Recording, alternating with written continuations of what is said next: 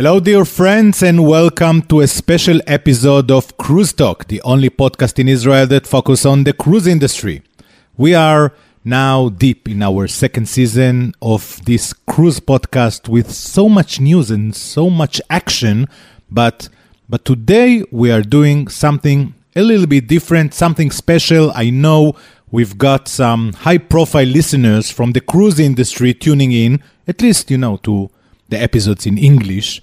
So today we will have the first part of a two episode special where our podcast meets the Jerusalem Post Travel Edition podcast. And boy, do David and Mark, the hosts there, and myself, of course, have so much to talk about. All of us are big, big cruise fans. I promise you, it will be worth your precious time, even if you are a cruise industry veteran who thinks They've got, you know, the Holy Land figure out, prepare to be surprised. Fresh insights are on the menu today.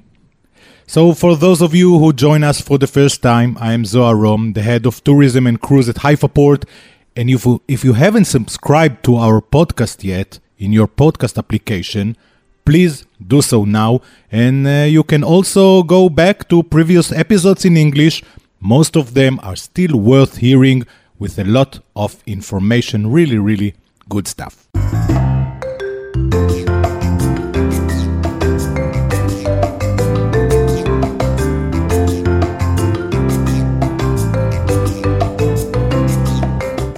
Some uh, news before we tune to the host of the Jerusalem Post Travel Edition podcast. You know, for more than 100 episodes, we discuss here the latest updates and trends in the cruise industry in Haifa and around the world. And uh, I think that this month is a kind of a glorious end to a chapter in the story of Haifa port and the cruise industry. And no doubt we finish this chapter with a nice cliffhanger, maybe even two hangers. First, we announced this month that we selected uh, Bermello Ajamil and Partners, known to everyone as BA to design the first purpose built cruise terminal in Israel ever. I am sure many of you know BA very well, probably the most known cruise terminal designer in the world. They design major terminals in Miami and in Seattle and San Francisco and Singapore and New York and even Galveston in Texas, many others. Now they will design the new terminal of Haifa this is really truly exciting, and this is something I personally worked on for the past year. This new cruise terminal is the first significant project of Haifa Port after we've been privatized earlier this year, now owned by India's Adani Ports and the Israel's Gadot Group. The port more than ever views cruise and tourism as pivotal components of its future. The design of the new terminal will be especially sensitive to the history and to the culture of Israel. And Haifa port is strongly connected to the country's history. Basically, uh, one can say that in Haifa port, the British mandate ended in 1948 and the Israeli state began with tens of thousands of Jewish people sailing as immigrants from all over the world and land for the first time in the promised land on the same pier exactly where the cruise ships and the new terminal will be situated. We will also have a great visitor center adjacent to the terminal for everyone interested to learn more about this glorious history. Moreover, the new terminal will be situated in the middle of the planned waterfront development, which is going to be phenomenal. But after saying all that, we must admit, at least here in the podcast, the industry was running faster than us in the last two years, faster than our infrastructure. So, after building in a month a temporary terminal to support this growth, which was also a very stressful part of the previous chapter plot, we chose BA now, and hopefully, in the next chapters of our book, in the beginning of 2027, we will start a new era where Haifa is a leading cruise terminal and a leading cruise destination, and we have the suitable facilities, or in my vision, the best facility in the Mediterranean. Speaking of which, We are recording this episodes, uh, this episode a few days before uh, Seatrade Hamburg, and this is the second cliffhanger because for the first time ever we were nominated as one of three finalists in the Seatrade Cruise Award in the category of Destination of the Year. So first, cross your fingers for us. Maybe you listen to this episode after the 6th of September, so you know already the results. Uh, is it our good friends from Hamburg? My good friend Simone and Tine from Cruise Gate Hamburg, or my close friend Miguel Reine from the amazing project of Cruise Saudi? This is a tough, tough, tough competition, but you know, between good friends. And yes, we will stay uh, good friends no matter what. Just uh, to get the email from uh, Trade announcing us as nominees was really, truly exciting. And I'm uh, happy that what is happening in Haifa in the last two years gets the recognition. I'm sure you know us and our commitment to keep it going and keep improving. Uh, and I just hope that now, after Haifa has been recognized as one of the world's top three cruise destinations for this year, some other Israeli stakeholders will do what is necessary to keep the growth of the cruise flow to the Holy Land. We will keep pushing them, be sure of that.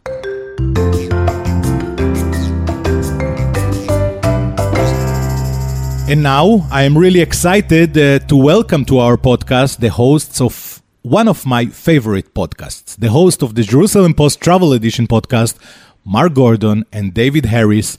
David, uh, let me start with you. We met, uh, if you remember, during the pandemic, virtually, of course, because uh, you wanted to do a special cruise episode. Why cruises? The industry is of such tremendous interest to our listeners and the readers when we write our articles in the Post as well that we would be foolish to ignore this topic. And to be honest, for both of us, it is, if you'll forgive the expression, a very sexy area. Um, just that idea of sailing on the sea, the entertainment, the all inclusivity of everything. Uh, Mark and I think it's fantastic. And and whenever we uh, we try and do an annual episode about cruising, and then whenever we go on a cruise, we'll try and do a special from there. Those episodes always get higher listening figures. People in Israel are very into cruising. No doubt, no doubt, and uh, it is getting bigger and bigger, and we will discuss it uh, later, of course, uh, in length. For our listeners that are not familiar with you and your podcast, and I uh, think they should, maybe tell us uh, how it all uh, did started, Mark. So, David and I have been friends since we were at university uh, about 10 years ago. okay. Add another zero to the end of that. Pro- pro- probably nearer 35 years ago. Um, and when we, I came to Israel around 13 years ago, we started talking sport on an internet radio station. And from then, we, we got a love of podcasting. Um, we, we got back to it about four years ago, talking news, and then the pandemic hit and during the pandemic, we thought, what can we talk about? What would people want to hear about? And for some strange reason, we thought travel. Even though no one was traveling, we thought a travel podcast was the way to go. Um, we met up with the kind people at the Jerusalem Post and sold the idea to them. And for the last two and a half years, we've been producing the Jerusalem Post Podcast Travel Edition. And in terms of the content, um, we're largely destination based. So when we do our cruising specials, or for example, because we have a kind of niche market, we also do things that are of interest to the kosher traveller or the Jewish traveller. So we do specials on certain topics, but by and large we're looking at destinations. But of course, um, from from the perspective of your listeners, that goes hand in glove with the idea of cruising, and particularly because we're based in the Middle East, a lot of our focus is on the Mediterranean basin.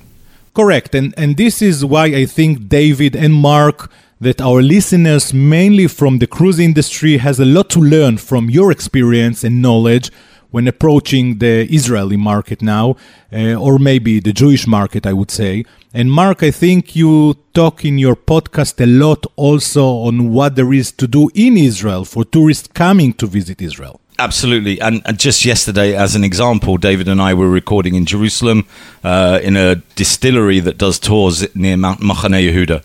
So we were sampling all the gin, the bourbon, and the vodka. We really, really struggle for our art. I bet, I bet. I promise to discuss later more about what Israel has to offer and also what is lacking still and must be improved. But I want to go back to cruising. What is your first experience, memory of uh, sailing, David? So let me let me go back to when I was a little kid. Um, I had an aunt, um, a great aunt in in Manchester, who was a very typical cruise person of the 60s and 70s and 80s. So she would only sail on the QE2 or if she really had to, the Canberra. Um, and she would come home with stories of sitting at the captain's table. Um, occasionally, she would treat my mother to be her uh, plus one. You know, my mother would go through um, t- sort of through the mothballs in her cupboard in her cupboard to find cocktail dresses and evening wear.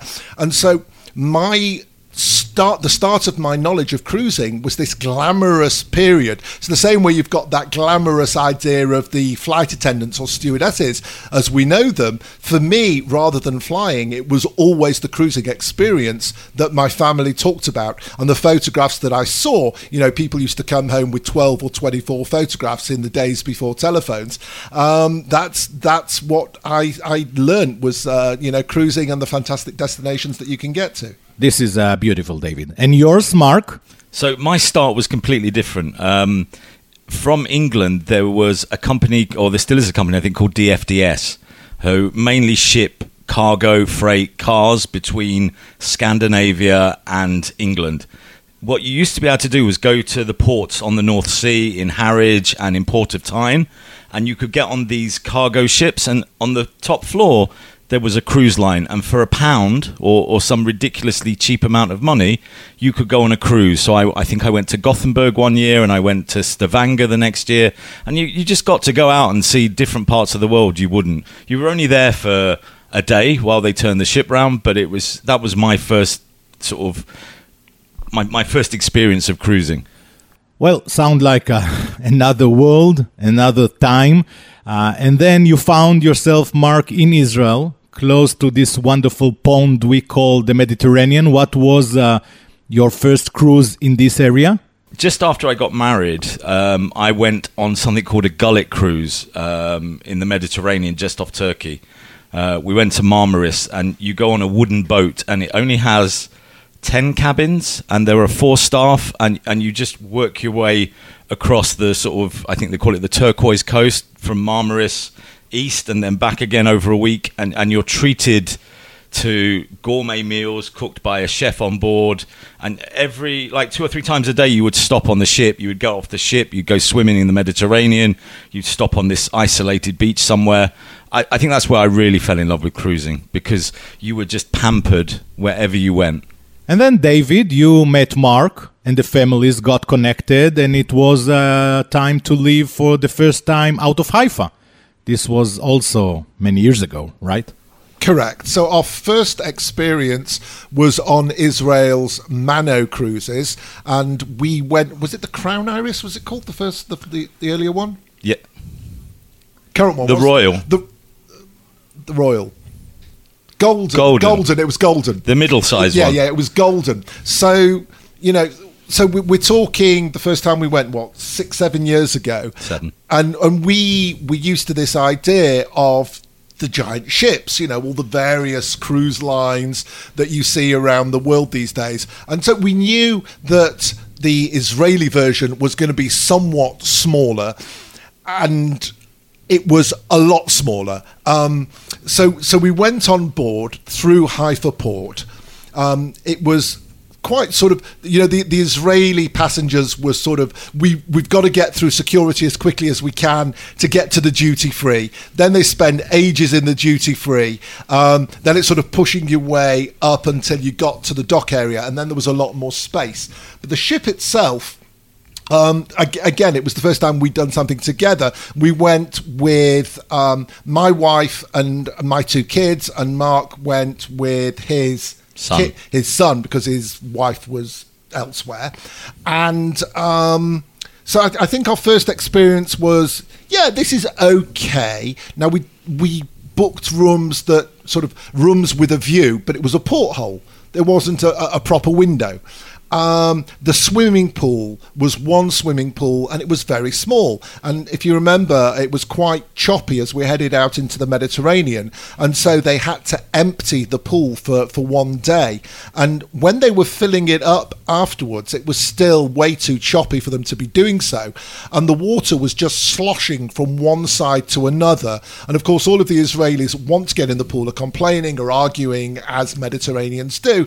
Meanwhile, the other half of the ship are taking photographs of all of this sloshing water. Um, and that, that was kind of our first experience. Do you want to talk about the destinations we went to, Mark? Uh, yeah, it, I think we went on a four night cruise mm-hmm. and we went to Rhodes. Um, there was an overnight stop, and then Agios Nikolais, Nikolaides, excuse yeah, my pronunciation, right. in Crete, yeah. Uh, which was arrive in the morning and leave in the, the evening. Um, the the Rhodes experience was magnificent. Um, you know, I, have got I couldn't tell you if the port facilities were amazing or not because we didn't need any port facilities. It was simply hop on, hop off, and you were right in the city. It was a, a two minute walk from the from the dock from the port to get into town, and then we we parted for you know, 18 hours or so. Um, Mark had his fair share of alcohol, which we won't go into. But it was served in a big glass boot. Yeah. And, and it was it was just a really really great first destination within you know the Mediterranean within the islands um, because it offers for those who want if you you wanted to go to the beach you could you've got the beautiful walled city it just had a bit of everything whereas when we got to Crete it was it was definitely a different experience I think we took the kids down to the beach. They went on. Um, we found a cafe and they went on some inflatables on the back of a boat. Uh, and then they went on a submarine or a glass bottom boat. Glass bottom boat. And, and, we stayed in a pub and played darts. But it, it was yeah, the, the, difference was very interesting. Rhodes was set up for tourists. It was set up for large ships. When we were there, there were two other much larger ships in. I think there was a Costa. Costa yeah. yeah. Um, but but the, the the town in Crete, the village in Crete, which I won't even try to say the name, it just wasn't ready for large numbers of visitors and, and you really felt it in terms of the infrastructure. And at the same time you didn't necessarily get that romantic greek um, village the idea of you know people making lace uh, tablecloths and so on. So it that i thought that was a bit of a disappointment I, th- I, think we, when we got off in Rhodes, we got on one of the buses that went around the island and got some of the history of the island. But then we'd also organised a private tour in the synagogue. Mm-hmm. So somebody, there was uh, a gentleman, I think he lived in Zambia or somewhere in Africa, who came to Rhodes for the summer, and he would give private tours of the synagogue. So we spent a good two or three hours there, um, which was very, very interesting. Well, Mano is still sailing to Rhodes and to Crete and Cyprus and Turkey and many more destinations out of Haifa, but uh, they do it nowadays with a much bigger ship, you know, the 2,000 passenger ship, the Crown Iris. And uh, like you mentioned earlier, uh, they have this uh, kosher food only policy on board, which is uh, really appealing to many, and the food is awesome, I must say. So, you mentioned the biggest ship of Mano, but you, of course, have a vast experience on the really big ships sailing these days. For those of our listeners that did not hear it yet, I truly recommend the episode where you sailed uh, with uh, Royal Caribbean, I think, to Naples. This is a masterpiece, including an unforgettable interview with an Italian donkey.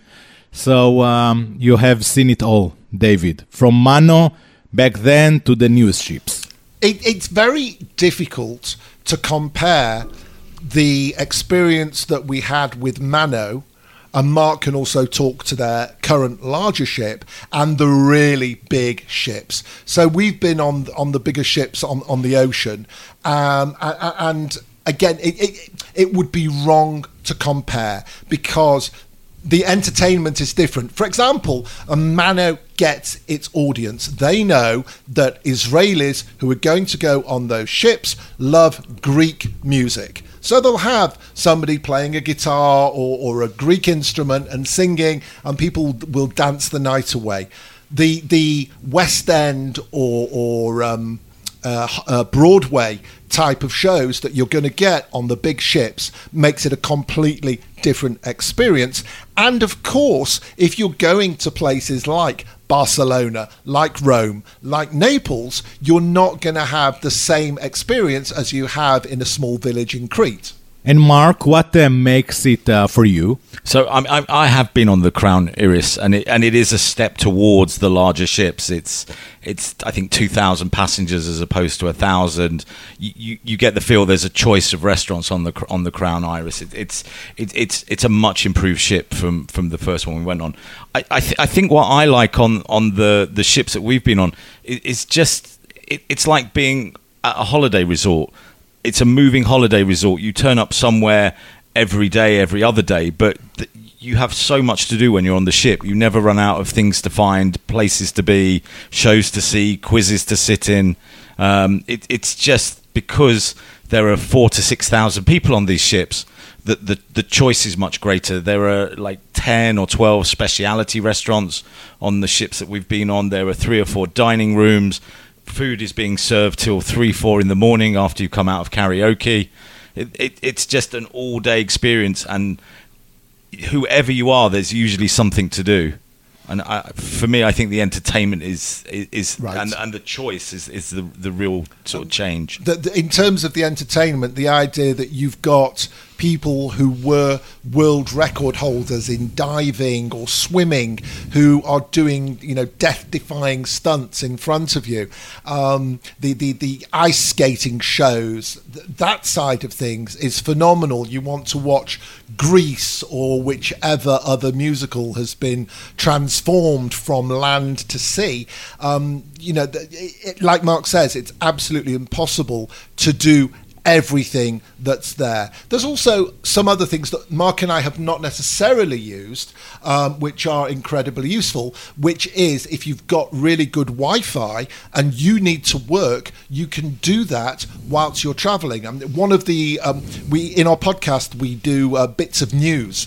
And one of the news stories we had um, earlier in the year, you'll probably remember the name of the ship, or you may, I, I certainly don't. Um, there's a ship that's uh, selling tickets to travel around the world for three years. Um, and it's guaranteeing that it will have office space for everybody who's on board. So if you are one of those types who can work from wherever, um, it, it was an amazing offer if you share a room with someone without a window, so you're on the inside, it was $30,000 a year, which initially sounds like a lot of money, but when you do the math, is absolutely nothing. Yes, and, and, and you know, I would say even more than this. I think this uh, is one of the most interesting trends that uh, I see in the post pandemic time. People are mixing uh, somehow work with uh, vacation, with cruising. Uh, so on one hand, you bring work to your cruise, but on the other end, people can allow themselves to take longer cruises. I think that uh, cruises longer than a week or uh, maybe 10 days uh, become more popular and ships will have to be more prepared for such, uh, let's say, hybrid travelers. Uh, let's go back to the Israelis, okay? Help me here, please. How is it that I talk to sales in the cruise lines and hear that Israelis are the ninth market in its size, the tenth market in the world? You know, we are only 9 million people in a good day. David, help me with that, please. So, Mark's going to take on the cruises in a second, but I just want to say Bucharest, the Romanian capital, the number one tourists from overseas, the, the nation supplying the most tourists, Israel. We were just in Slovakia in a small region called Trnava, which is really it's the back of beyond. The number one visitors are from the Czech Republic. Number two, Germany makes perfect sense. Number three, Israelis. It, it's Israelis have the travel bug. Mark wants to talk about the cruising side of things. I, just to follow up on what David said, if you look at the statistics of Israelis or the number of trips out of Israel and the number of trips in Israel, it's something like three to one. Israelis, on average, take three holidays for every person coming on a holiday in Israel. So Israelis, as David said, have the travel bug. I, th- I think the thing with cruising is it offers that opportunity, that certainty of you, know where your food is coming from. it's good food. Uh, you you can help yourself to to whatever you want. There's duty free on board. There are casinos on board, and and every day there there is somewhere new. And I think I think historically Israelis didn't necessarily travel as much. The, now that the world has opened up to Israelis, um, like with everybody after COVID, are doing what they call revenge travel and trying to travel as much as possible. I think for Israelis, it was a very difficult thing to travel. Now that opportunity is here, cruising offers that opportunity to tick four or five countries in one week. There's an interesting debate to be had, and again, you'll know a lot more about this than, than we do because this is your baby. Um, is Mano at some point, and I'm throwing out a question, not not a comment, is Mano at some point going to be the victim of its own success? Because really, on a almost an industrial level, even though it was tiny ships, Mano has introduced your average Israeli who didn't necessarily think about traveling to the far shores of the world. It's opened them up to this world of cruising. The idea that you can hop on a ship a ship in Haifa, be in Cyprus a day later, in Greece a day later, in Turkey a day after that. That is something that was completely new. As a result of that, all of the big companies that you have had phenomenal success in bringing into Haifa, and also we mustn't forget there's also some movement to, to the south to Ashdod as well, that that that has further encouraged Israelis to cruise not only from Haifa and in some cases from Ashdod, but now increasingly overseas. And if you talk to some of the shipping, the cruise companies, they will say to you that they're far more interested in taking Israelis out of this area, flying them to Rome or flying them to the Caribbean or to Asia um, or even, of course, these days to Dubai, since we've got the great relationship between the two countries. And so the companies themselves, those big cruise liners, are also involved in marketing foreign shores to Israelis. Well, we are uh, ending this part of our conversation shortly, but I, I would like to answer your question, David, about Mano. And uh, you know, this always doesn't sound uh, really logic in economy when uh, competition arrives and there is still business to everyone. But as it turned out, Mano is not a victim of its own success because uh, we see the ships full and they have a loyal loyal clientele and um, also new clients, a lot of youngsters and also strong niche of uh, shorter sales which are popular, you know, from uh, Thursdays to Sundays and from Sundays to Thursdays, like uh, like in the vacations uh, at the Israeli hotels. So uh, for now, I'm not worried about them. They uh, fight hard and they succeed. And they have this kosher thing, um, as we mentioned, that is still not offered uh, this way in other brands. It's one of the interesting conversations we had if I'm not mistaken, was with Norwegian. It was either Norwegian or MSC. And they said to us they're holding off on introducing kosher for another year or so because they want to do it right. They want to make sure that when they're coming in, it's not with some strange offering. Some of your listeners might be familiar, for example, on planes, with this idea of meals being served wrapped in foil that look different, that look embarrassing. You're opening up something that doesn't always taste fantastic, and somebody next to you is eating a gourmet meal. So, what they want to do is make the same offering with kosher food that they're currently offering non kosher regular food so that people don't feel awkward and they're getting the best bang for their buck. And I think that could also be a sea change in terms of people's choices about whom they sail with. Right, right. And, and about the second thing you mentioned uh, before, the big brands wanting more Israelis board in different location in the Mediterranean. I understand this, uh, and they want them around the world as well. Uh, what is interesting in this sense is the the researchers that show clearly that once you have a ship home porting in the source market port, in our case Haifa for Israelis, uh, you will see much more passengers from this market also on your ships around the world.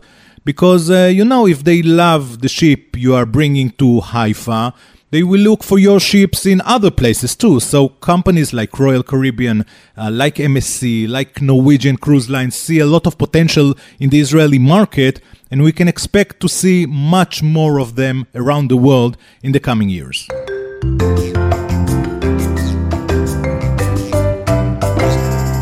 So we stop here the episode for today and uh, this interesting talk with Mark and David.